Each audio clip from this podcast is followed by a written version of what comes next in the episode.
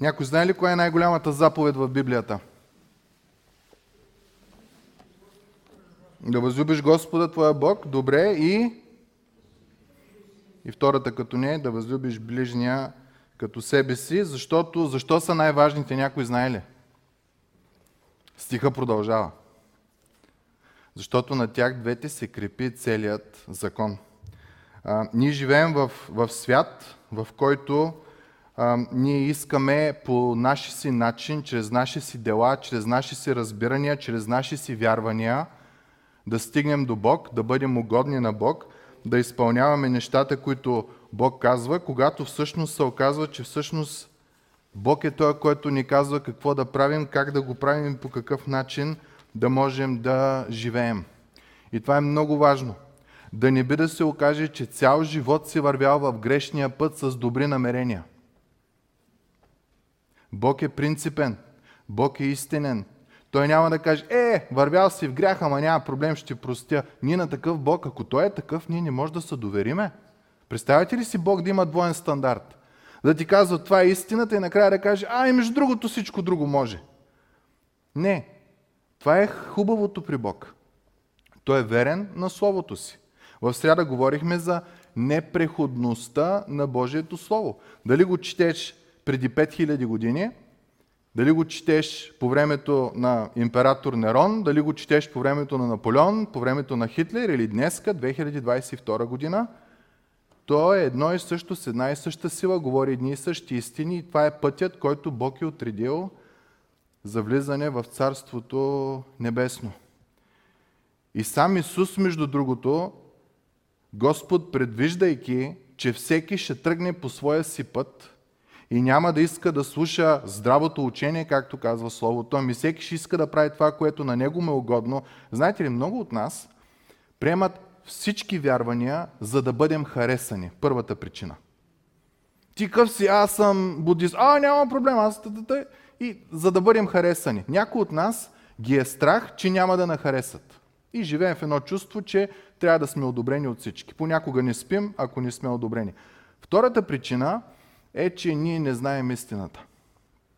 Не сме убедени кое е истината и когато не си убеден кое е истината, ти правиш всичко възможно от всичко да събереш дано някъде да е истината. Разбирате ли? И тук го правим пък от страх. Тук ни живеем с радост, тук ни живеем с, с отеха, тук живеем, пробваме от всичко по-малко и се мъчим да сме щастливи, ама не става. Защо ни идва това нещо? Бог предвиждайки, че ще живеем такъв начин на живот, ще имаме такива страхове, ще имаме такива притеснения, ще имаме такива желания да бъдем прети от всички, вдъхновява евангелист Йоан да запише едни от многото думи, които Исус е казал и аз искам да ви ги прочита. Не всеки, който ми казва Господи, Господи, ще влезе в небесното царство. Но само този, който върши волята на моя Отец, който е на небесата. Не всеки, който е с добри намерения, Господи, Господи, Господи, ще влезе на небето, а този, който върши волята, каква е Божията воля? Една от Божията воля е да бягаме от блудство. Божията воля е да не се гневим. Божията воля е да не отмъщаваме. Божията воля е да прощаваме. Божията воля е да повярваме в Исус, който Бог е пратил. Точка. Това е Божията воля. Исус казва да не се объркате. Да не се объркате. Това, че казвате Бог, че Исус, че, че има Бог, че има такива работи, Исус казва, това, това нищо общо няма с Божието царство. Ти трябва да вършиш волята на моя Отец, който е на небесата. Да не са бъхтим цял живот в грешни вярвания и разбирания и накрая да свършим там, откъдето сме се мъчили да избягаме. От ада и от злото. За да ги каже Исус тия думи, за да са записани, очевидно е, че има хора, които ще си казват, аз направих какво трябва да направя, ходя на църква, чета си Библията и това, правилните думи говоря, правилните песни, правилното това, правилното това. Исус ще му каже, да, ама вършиш ли волята на, на Отец? Прощаваш ли? Или ти си казваш, аз изпълнявам Словото и в Словото Давид казва, аз мразя тия, които мразят Бога и ето аз мразя тия, които мразят Бога. Нали? Това е, ние наричаме неправилно четене на, на Словото, защото Бог обича всички. Първо послание на Йоан е написано с тая цел. Как да разберем дали моята вяра е истинска? Как да разбера дали всичко това, което правя, въжи пред Господа? Един ден, когато се явя пред портите небесни, какво ще донеса със себе си? Как ще се явя? Ако ме питат, защо да те пуснем на небето, какъв е отговорът, който трябва да дадеме? Ви знаете ли кой е отговорът, който трябва да дадем? Защо днеска, ако не дай си Боже, паднем и се явим в слава пред небесните врати, защо трябва да влезем в небето?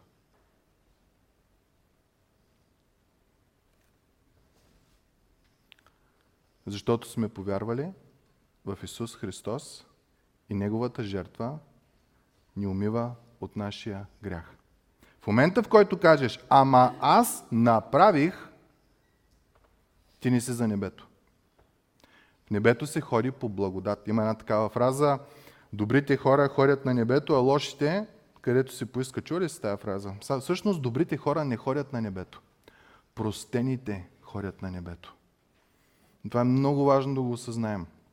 Основата на християнството е да отидеш в основата на твоя живот и да осъзнаеш, че всичко, което си градил, си го градил на пясък. Да се покаеш и да започнеш да градиш на основата на това, че Бог ти е възлюбил, че Бог ти е простил, че Бог е дал сина си за тебе, че един ден ти ще бъдеш на блаженният събор в Неговото присъствие, сред братята и сестрите, сред светиите, казва, които се усъвършенстват. Там идеята става въпрос за хората, които живеят праведен а, живот. И това е много важно. Да знаеш, че сега, ако нещо се случи с тебе, ти ще отидеш в Божието присъствие. Ако имаш съмнение, мили братко и сестро, ти сам знаеш, че това не е добър живот.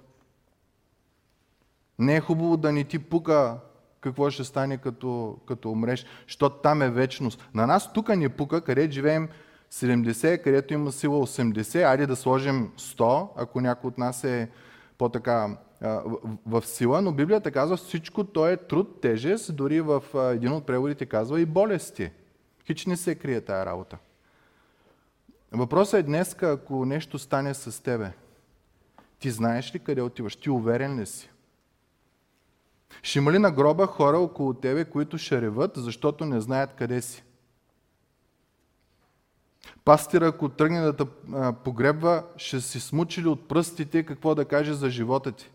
Защото ви знаете, погребенията християнските са основани на това да свидетелстваме на хората, които са около ковчега, за живота на той, който е в ковчега. Ние не скърбим като хора без надежда, ние скърбиме като хора, че човека просто не е с нас, но е в Божията слава. И погребението е едно свидетелстване, винаги евангелизиране, споделяш за живота на човека, който той е живял. Ще има ли пастира какво да каже за вас относно вярата ви в Бог?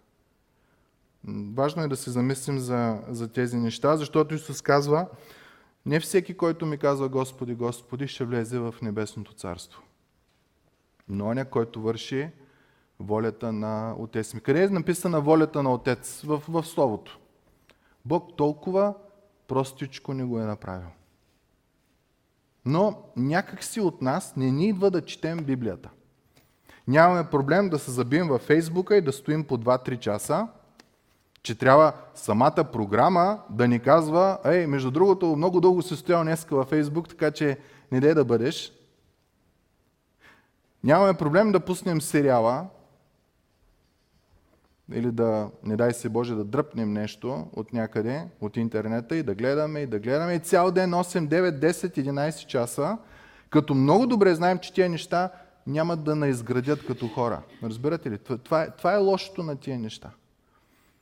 А, а Словото казва, че да живееш богоугоден живот ти помага и за тука, и за бъдещия живот.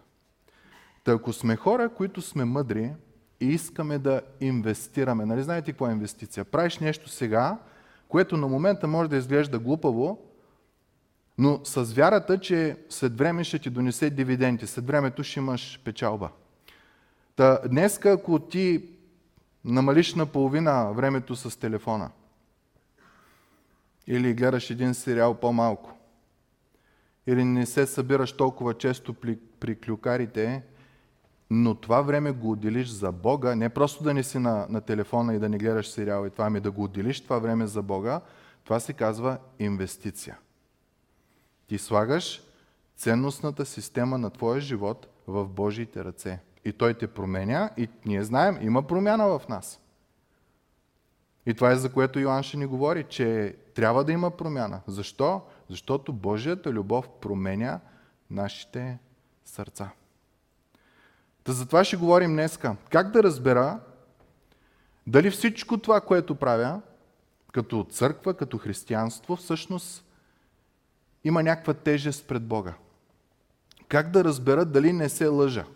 Няма да говорим за това дали съм религиозен или не съм, защото очевидно е, че Исус казва, не всеки, който ми казва Господи, Господи. Точка. Много религиозни хора само това говорят. Но Исус казва, това не е гаранцията човек да влезе в небесното царство. Ще ви помоля да отворите на първо послание към Йоанна, трета глава. Предния път брат Дан, ако си спомняте, Петърсън говореше за това каква е разликата между да вършиш грях и да правиш грях. Да правиш грях е еднократно действие, да вършиш грях е продължително действие. В гръцки е много лесно да се разбере, но на български трябва да се използват малко по-странни думи и трябва да се обясни. Та, тогава той ни каза, този, който живее в грях, който върши грях, той не е от Бога. Такъв човек, който греши без да му пука, въобще не се притеснява. Чули сте хора, които казват, аз греша, ама не съм лицемер. Такъв човек се изправи пред Бог, Исус ще му каже, не всеки, който ми е казвал Господи, Господи, ще влезе в Божието царство. Него ще кажа, ама той никой не е безгрешен. Разбира се, че не. Но в твоето сърце има ли стремеш, има ли купнеш да угодиш на Бога, а не на твоите страсти, не на твоите желания. Това е смисъла на нашия живот. И когато ти имаш този стремеш, тогава Бог изпраща Святия ти Дух да ти помогне. И тогава ти намираш наслада от живота в Бога. Та, това, което предния път говорихме относно първо Йоан беше, който върши грях, той не е от Бог. Това е човек, който няма никакъв проблем да греши, дори си направи извинения и всякакви такива неща. Но той също казва и няма безгрешен. Но когато грешиш, има ли борба вътре в тебе? Втората част, която Йоанн описва и върху която ще се спреме тази и може би още две недели, се озаглавява в моята Библия живот в любов. Това е второто нещо, по което ние можем да разбереме дали нашата връзка с Бог е истинска или не сме измисляме някакви наши си теории и неща. Стих 11. Първо Йоанна, 3 глава, 11 стих. Защото поръчението, което чухте от начало е това. Да се обичаме един друг. Кой даде това поръчение? Кое е това от начало? Исус Христос. Йоанн казва, това, което ви бе дадено като поръчение от Господа е да се обичаме един друг и обяснява. И да не бъдем като Каин, който беше от лукавия и уби брат си. И защо го уби? Защото неговите дела бяха нечестиви, а на брат му праведни. Много интересно тук. Нечестиви дела се свързва с смърт, с убийство. Не дейте се чуди, братя, ако светът ви мрази.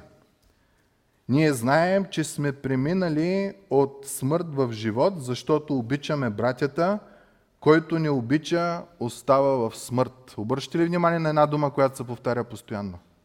Обич, обич, обич. Пак ще прочита.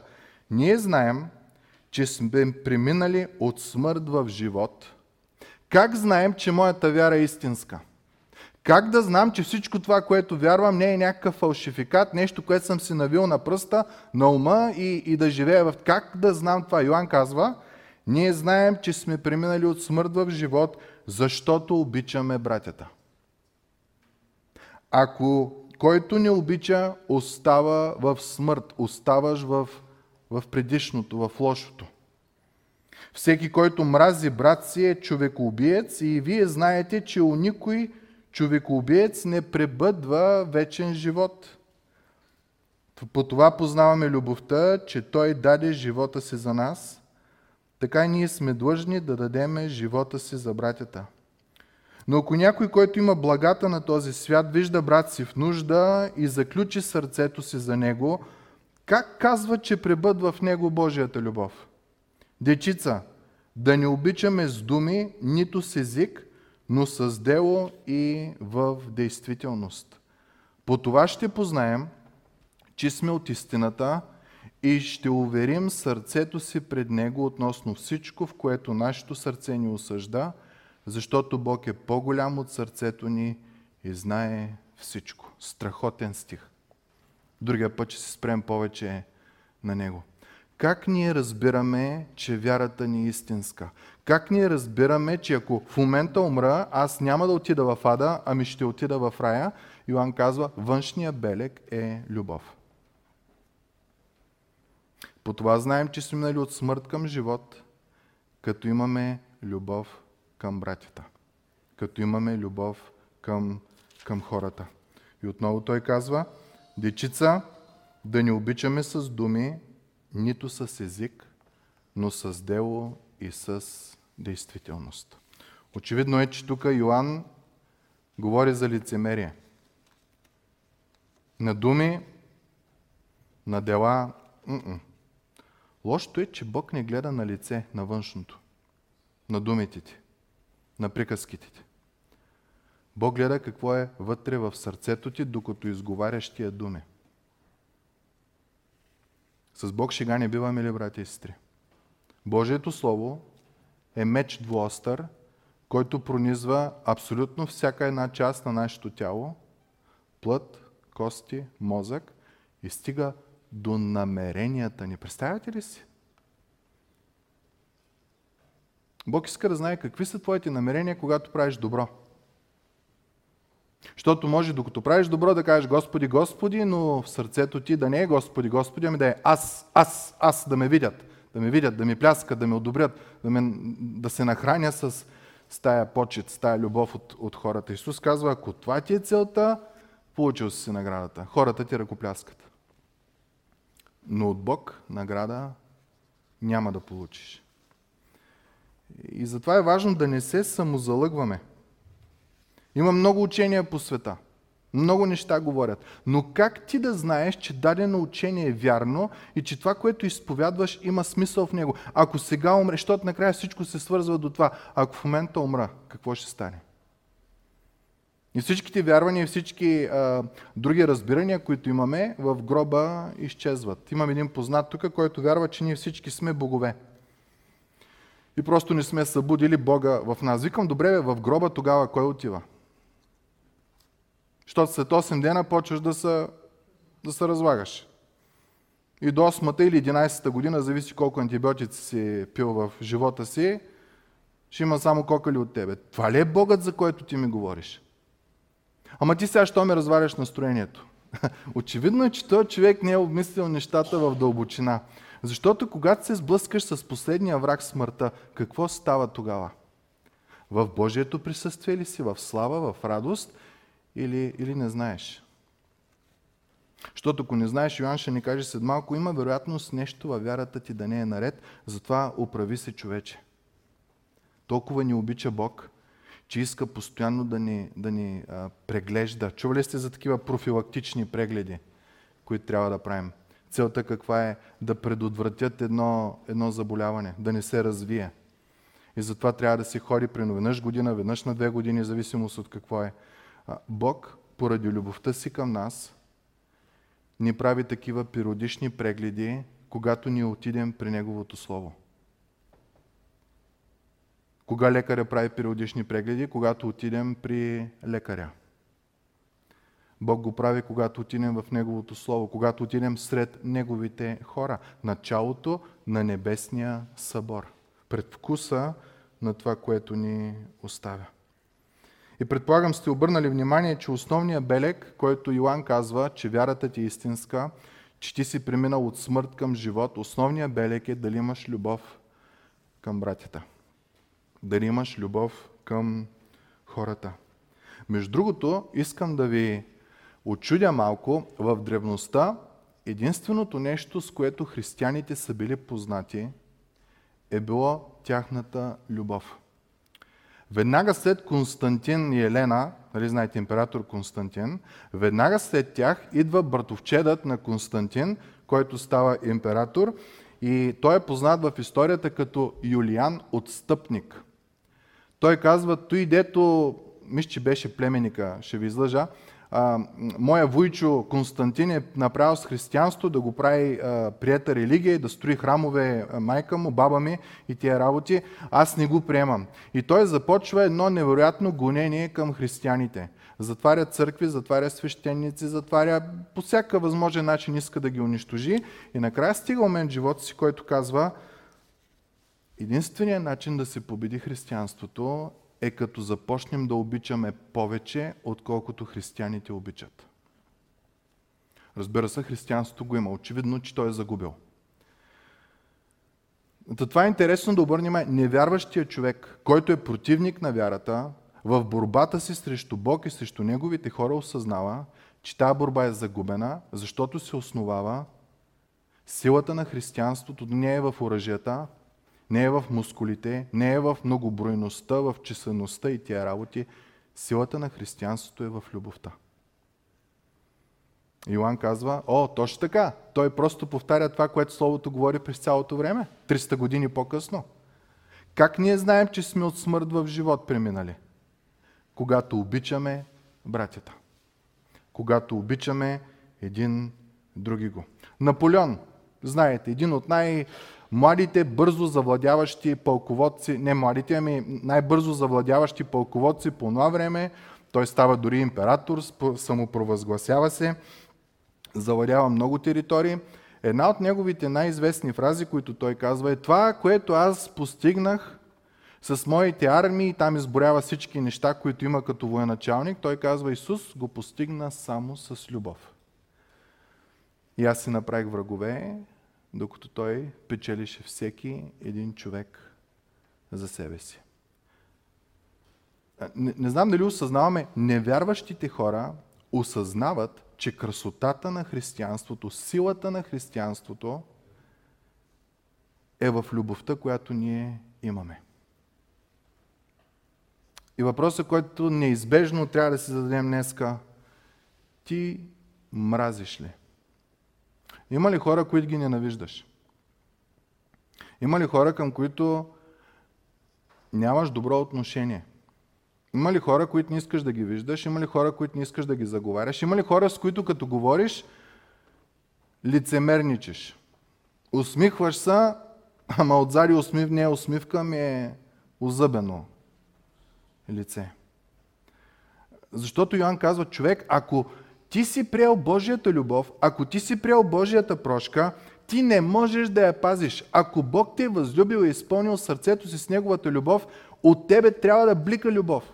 Ако Господ ти е простил всеки грях, и най-тайния, и най-явния, и най-големия, и най-малкия, и ти имаш увереност, че ти е простено, ти си преминал от смърт към живот. Теб какво може да те спре да прощаваш на хората? Които са те наранили по най-ужасния и жесток начин, когато ти изправен пред съдята на всички съдии, както казва Божения събор, и той, знаеки всички мръсотии, които си направил, казал или помислил, защото Бог съди намеренията, а нашите мисли понякога на е срам какво говорим, как когато ти знаеш, че ти е простено всичката тая помия в живота, ти няма да простиш на твоя брат или сестра или роднина или някой от църквата. Как можеш да живееш в омраза? Йоан казва, ако ти, който казваш, че обичаш Бог, ако ти, който казваш, че Бог ти е простил, ако ти, който казваш, че Бог ти е показал милост, продължаваш да имаш омраза към някой човек, нещо във вярата ти не е наред. Да не би накрая да се случи това, не всеки, който ми казва Господи, Господи, ще влезе в небесното царство, защото накрая се опира точно до това, като умреш, къде ще отидеш. Едното е вечни мъки. Ние ако тук си мислим, че е теглим и че е мъка, там Словото казва е ужас. Има ли омраза в тебе, мили братко и сестро? Има ли непростителност? Нали, много хора, а, аз не мразя, не мразя. Прощаваш? Не, не прощавам, аз на това не мога да му простя. Ами, ние само си играем на думи. Когато Бог на възлюби, прости ли ни? Прости ни? И как го показа? Даде сина си да умре за нас. Представяте ли си? Каква прошка? Не можем да четеме, да говорим насякъде, че сме християни, да говорим насякъде, че обичаме Бог и същевременно да казваме, че о, той е ужас, но той не мога му простя. А, аз не го мразя, ама не мога да му простя. Не, не, не. Такива работи аз, аз не се занимавам. Йоан казва, не можеш да се напъваш да показваш Божия любов. Пробвали сте някога да се напъвате, да сте в добри отношения с други хора? Обикновено какво означава това? Търпиш, търпиш, търпиш, търпиш, търпиш, търпиш, търпиш, търпиш, търпиш, търпиш и най-накрая търпилото ти не търпи и всичко, дете си търпял, издригва и става един невероятен вулкан, който може да удари и тебе, и дома ти, и съседния дом, и на децата ти, и много голям кръг да стане. Що, щото си търпял, а не, щото си обичал. Бог не ни търпи, Бог ни прости. Разбирате ли разликата каква е? За да дадеш прошка, какво се изисква? Благодат. Прошката е безплатна в Божието царство.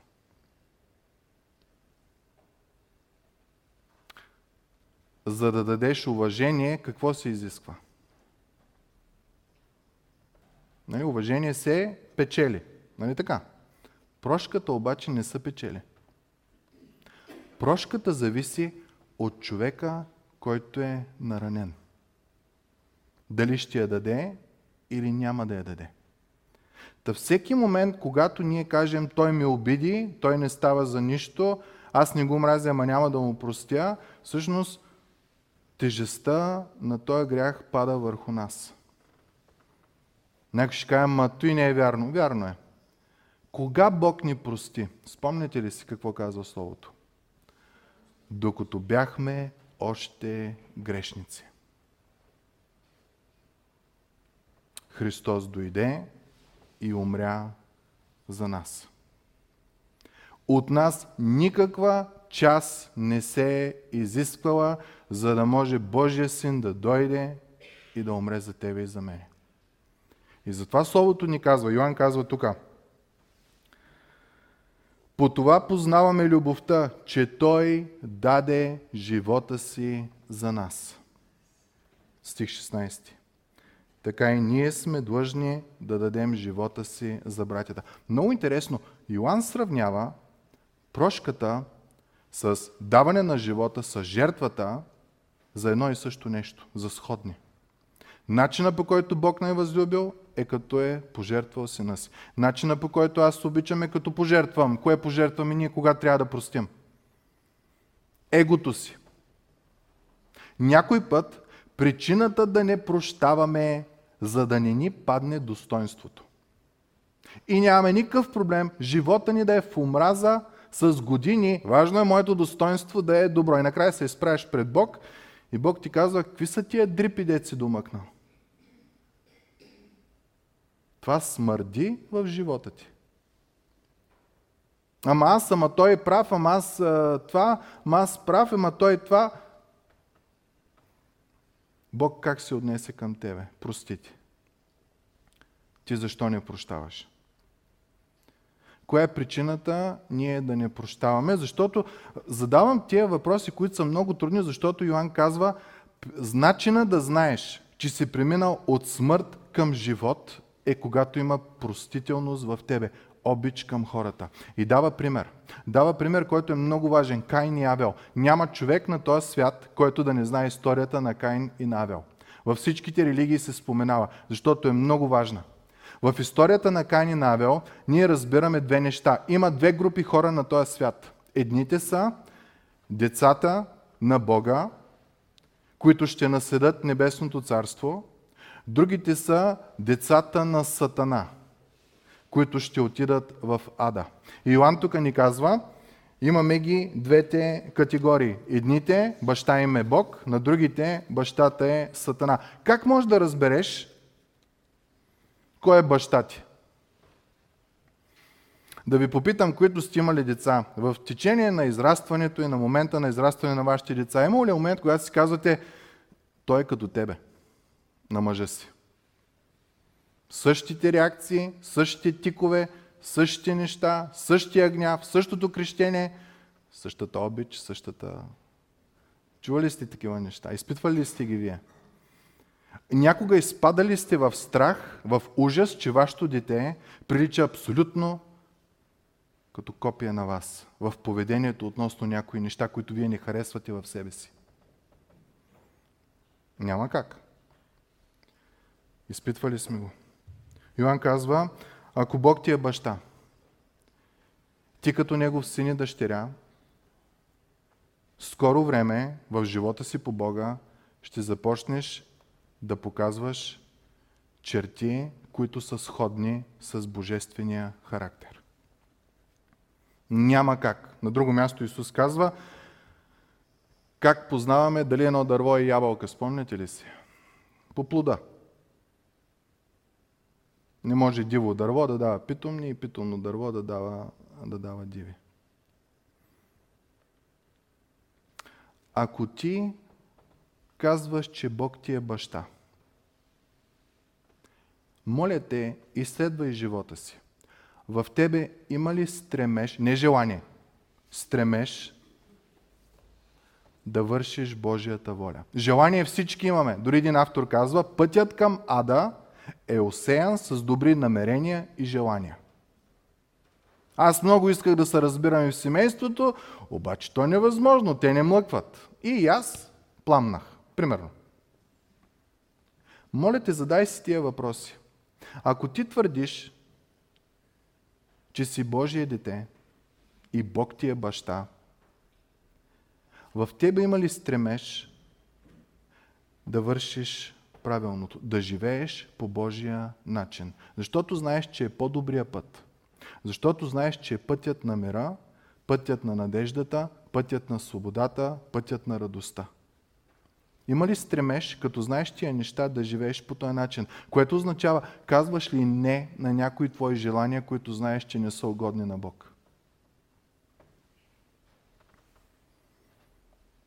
Или Бог е просто в е тая чаша в моя живот и когато имам нужда го варя, когато нямам нужда го слагам и той е тук, а целият ми живот е тук и само когато имам нужда отивам, запалвам свещичката, варя Бог – и, и това. Или Бог е цялата ти същност и в цялата същност, същност ти купнееш да служиш на Бога.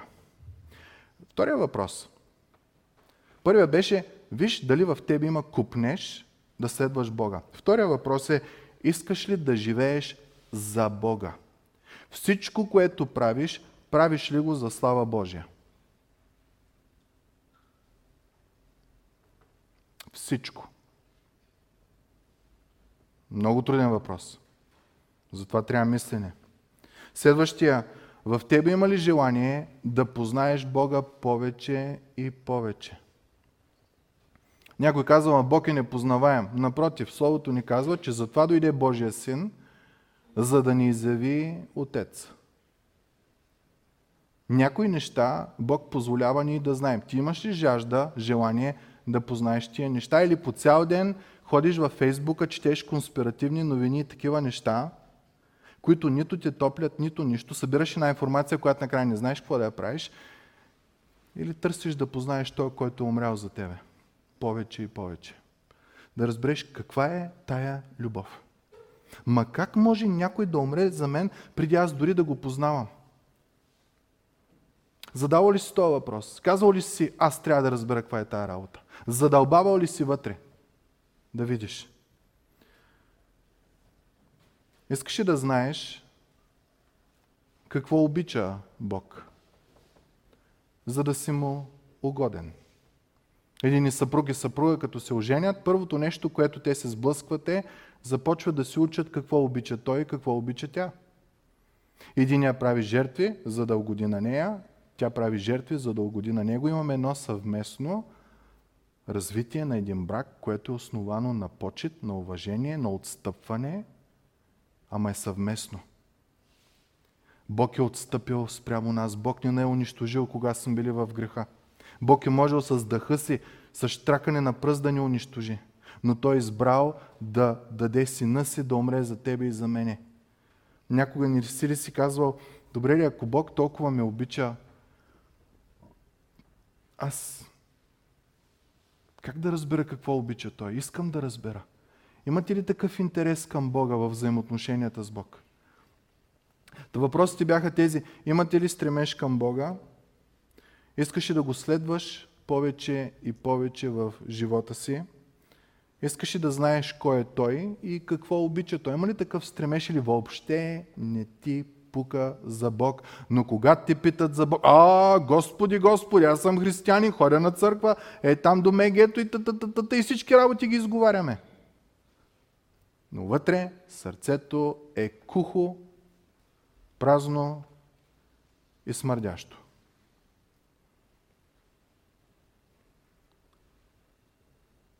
Целта не е да ви сплаша, мили брати и сестри. Целта е да ви предупреда. Исус сам казва, не е всеки, който ми казва Господи, Господи, ще влезе в небесното царство. Но само този, който върши волята на Отца ми, който е на небесата. Йоанн, може би 60 години по-късно, пише към трето поколение християни вече. Им казва дечица – поръчението, което ни е дадено, е да обичаме. И как знаем, че сме им преминали от смърт към живот? Как знаем, че в нас не е мъртвило, смъдрило, смърдило и такива неща? Как знаем, че в нас може да дойде надежда, сила, радост и мир, като сме възлюбили? Понеже Бог ни е възлюбил. И завършваме с тези четири въпроса, мили брати и сестри. Ако ти казваш, че си Божий син, или Божия дъщеря, или че си Божие дете, в тебе има ли купнеш да бъдеш като татко? В тебе има ли купнеш да си угоден на татко не от зор, а защото той е прекрасен и превъзходен? В тебе има ли желание да научиш повече за Него, след като си осъзнал какво Той е направил за тебе. Искам да ви кажа, че когато тия купнежи и желания дойдат в нас, естественото, което идва е любов и прошка. Ти няма да имаш никакъв проблем да простиш на който и да е. За е толкова или за е толкова. Защо? Защото ти си позволил Божията любов да влезе в сърцето ти. И фрази от рода на аз греша, ама не съм лицемер, мили брати и сестри, пред Бог не въжат. Не всеки, който ми казва Господи, Господи, ще влезе в Божието царство. Но оня, който върши волята на Отца ми. Волята на Отца казва да се обичаме един друг. Едно от нещата, които са ни най-трудни при обичането е да простиме. Ти имаш и силата да простиш. Не да се напъваш. А като знаеш, че Бог ти е възлюбил, Бог ти е простил, Бог ти е дал благодат, Бог ти е дал милост, Бог ти е дал надежда и иска така да ти изпълни, Иоанна 6 глава казва, че ние да станем като извор на жива вода. Около тебе хората обичат ли да се събират? Ти обичаш ли да се събираш с други хора и да изразяваш Божията любов към тях? Йоан казва, ако отговорът на двата въпроса е не, внимавай. Може в тебе нещо да не е наред. А, ама аз моята, да, ти си навил една хубава хартийка на религия, навил си си я, направил си едно хубаво кълбо и се чувстваш много добре, но стандарта на праведност не е какво ти мислиш, а каквото Бог е открил в Словото си. Не го забравяйте това, мили братя и сестри. Според този стандарт Бог ще ни съди. Според този стандарт Господ ще гледа благосклонно или не към нас. Като знаем, че ни го е оставил, направил е църкви, нали, църквата не е създадена от хора. Исус казва, аз се установявам. Дава е място в църквите, където хората имат дарби, кой да чете, кой да окоръжава, кой да получава, кой да проповядва, кой да обгрижва хората, кой да, кой да, кой да. Бог е направил всичко възможно. Човека, който иска, има купнеш да живее с Бога, да намери място, където може да израства. С благодат, с мир и с радост в живота си. Защо? Защото Бог знае, че ще се залъжем. Ще си навием ни хартийки на религия и ще си кажем, това е моето вярване, така се разбирам работата. До момента, в който се справиш пред Бог и Бог ти каза, не всеки, който ми казва Господи, Господи, ще влезе в Небесното царство. Но само този, който върши волята на Отца, който е на небесата. И днеска научихме, пак повтарям, Божията воля е да се обичаме един друг, което означава първото, следващия път ще говорим за другите, прошка. Прошка, прошка, прошка. Разбира се, няма да, да дойде изведнъж, но един постепенен стремеж да простиш. Желание да се сдобриш. И като знаем примера кой е? Бог. Бог ни каза, ела при мен тук смачка ни смота на колене, докато ни дойш и да ми лижеш обувките, няма да ти простя. Не, докато бяхме още грешници, Бог изпрати сина си за нас. Така прощаваме християните. Така сме познати в света. Така една цяла Римска империя с целите си ресурси по времето на Юлиан Отстъпник не можа да превземе християнството и да го смачка. Защо? Защото той каза, докато не се научим да обичаме като тях, нищо не можем да направим. Каквото може изби, каквото може събори и накрая го няма. И последните думи на този император, знаете ли кои са? Той е убит в, своята си, в един военен поход, той е убит в своята си шатра. Влиза някакъв и го наръгва. Последните думи, които са записани, умирайки от раните си, са Галилеяно, Галилянино, ти победи. Ние знаем кой е Галилеян, е Исус Христос. Цял живот той е водил битка с Бог. Но едно нещо не можа да победи. Събори църквите, затвори свещениците, смачка всичко, но едно нещо не можа да победи. Божията любов. Накрая каза, ти победи. Искам да те предупреда, мили братко и сестро, че някои от нас живеят живот като Юстин отстъпник, Юлиан отстъпник.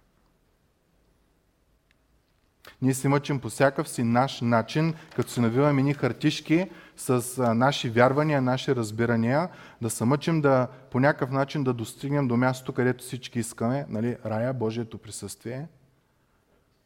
И в процеса на това, когато то не е угоден на Бог, ние ритаме срещу Бог. Защото Бог ти казва, това е пътя, ти казваш, а не, не, не, Боже, това е пътя, това е пътя. Тито и дет си избрал, то стара книга. Това е пътя, това е пътя, това е пътя. Идва момента, в който Исус казва, не всеки, който ми е говорил Господи, Господи, но този, който е вървял в пътя, ще види Божието царство. Да нека се замислям, да отговорим на тия четири въпроса. Имам ли купнеж към Бога? Имам ли желание да науча повече за Бога? Осъзнал ли съм Божията любов и обичам ли Бог и Неговото творение? И искам ли да зная повече за Бог? защото като Него друг няма.